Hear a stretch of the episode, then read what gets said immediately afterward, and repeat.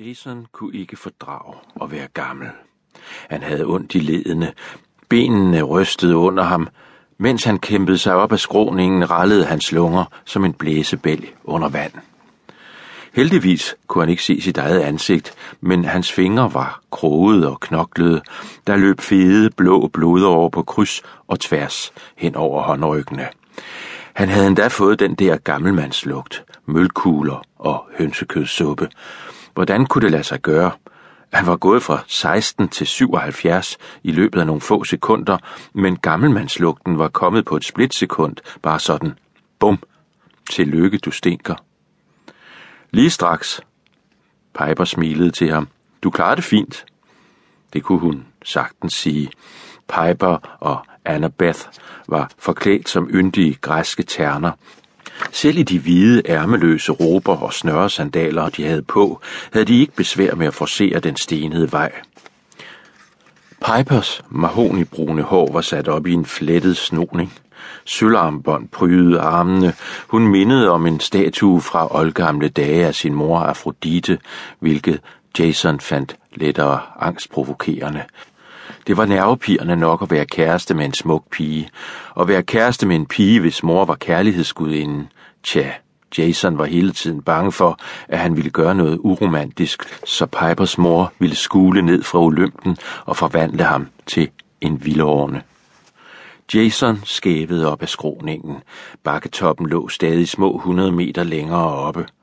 Den dummeste idé nogensinde, han lænede sig op ad et cedertræ og tørrede sig over panden. Hazels trolddom er alt for gennemført. Hvis jeg skal kæmpe, duer jeg ikke til noget.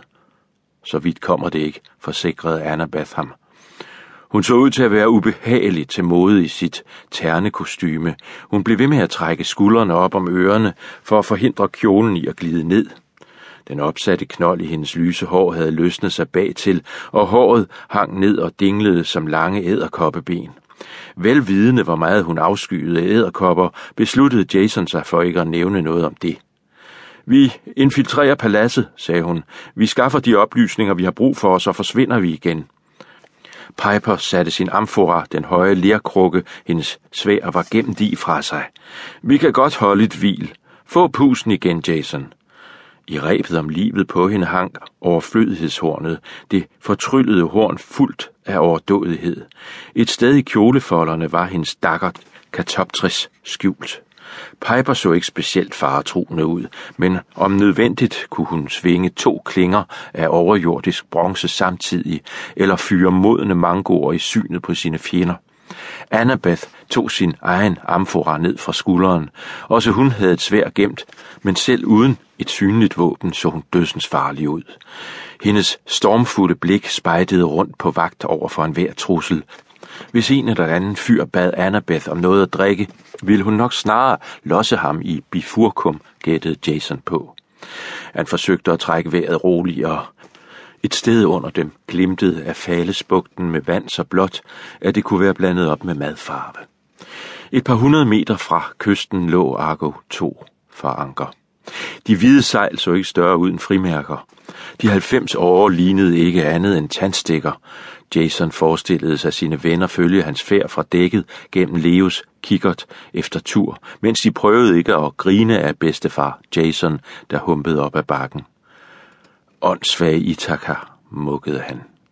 Øen var vel egentlig pæn nok. En ryggrad af skovklædte bakketoppe slyngede sig ned langs midten af den. Kalkskrænterne faldt bræt ned mod havoverfladen. Spredte vige dannede stenstrande og naturhavne, hvor huse med røde teglsten og hvidpussede kirker lå og puttede sig langs kysten. Bakkerne var overstrøget med valmuer, krokusser og vilde kirsebærtræer. Luften duftede af myrte i flor. Alt sammen meget godt, bortset fra at temperaturen var oppe omkring de 40 grader. Luften var lige så lummer som i en romersk badeanstalt. Det ville have været let nok for Jason at styre vinden og flyve op til bakketoppen, men nej, nej.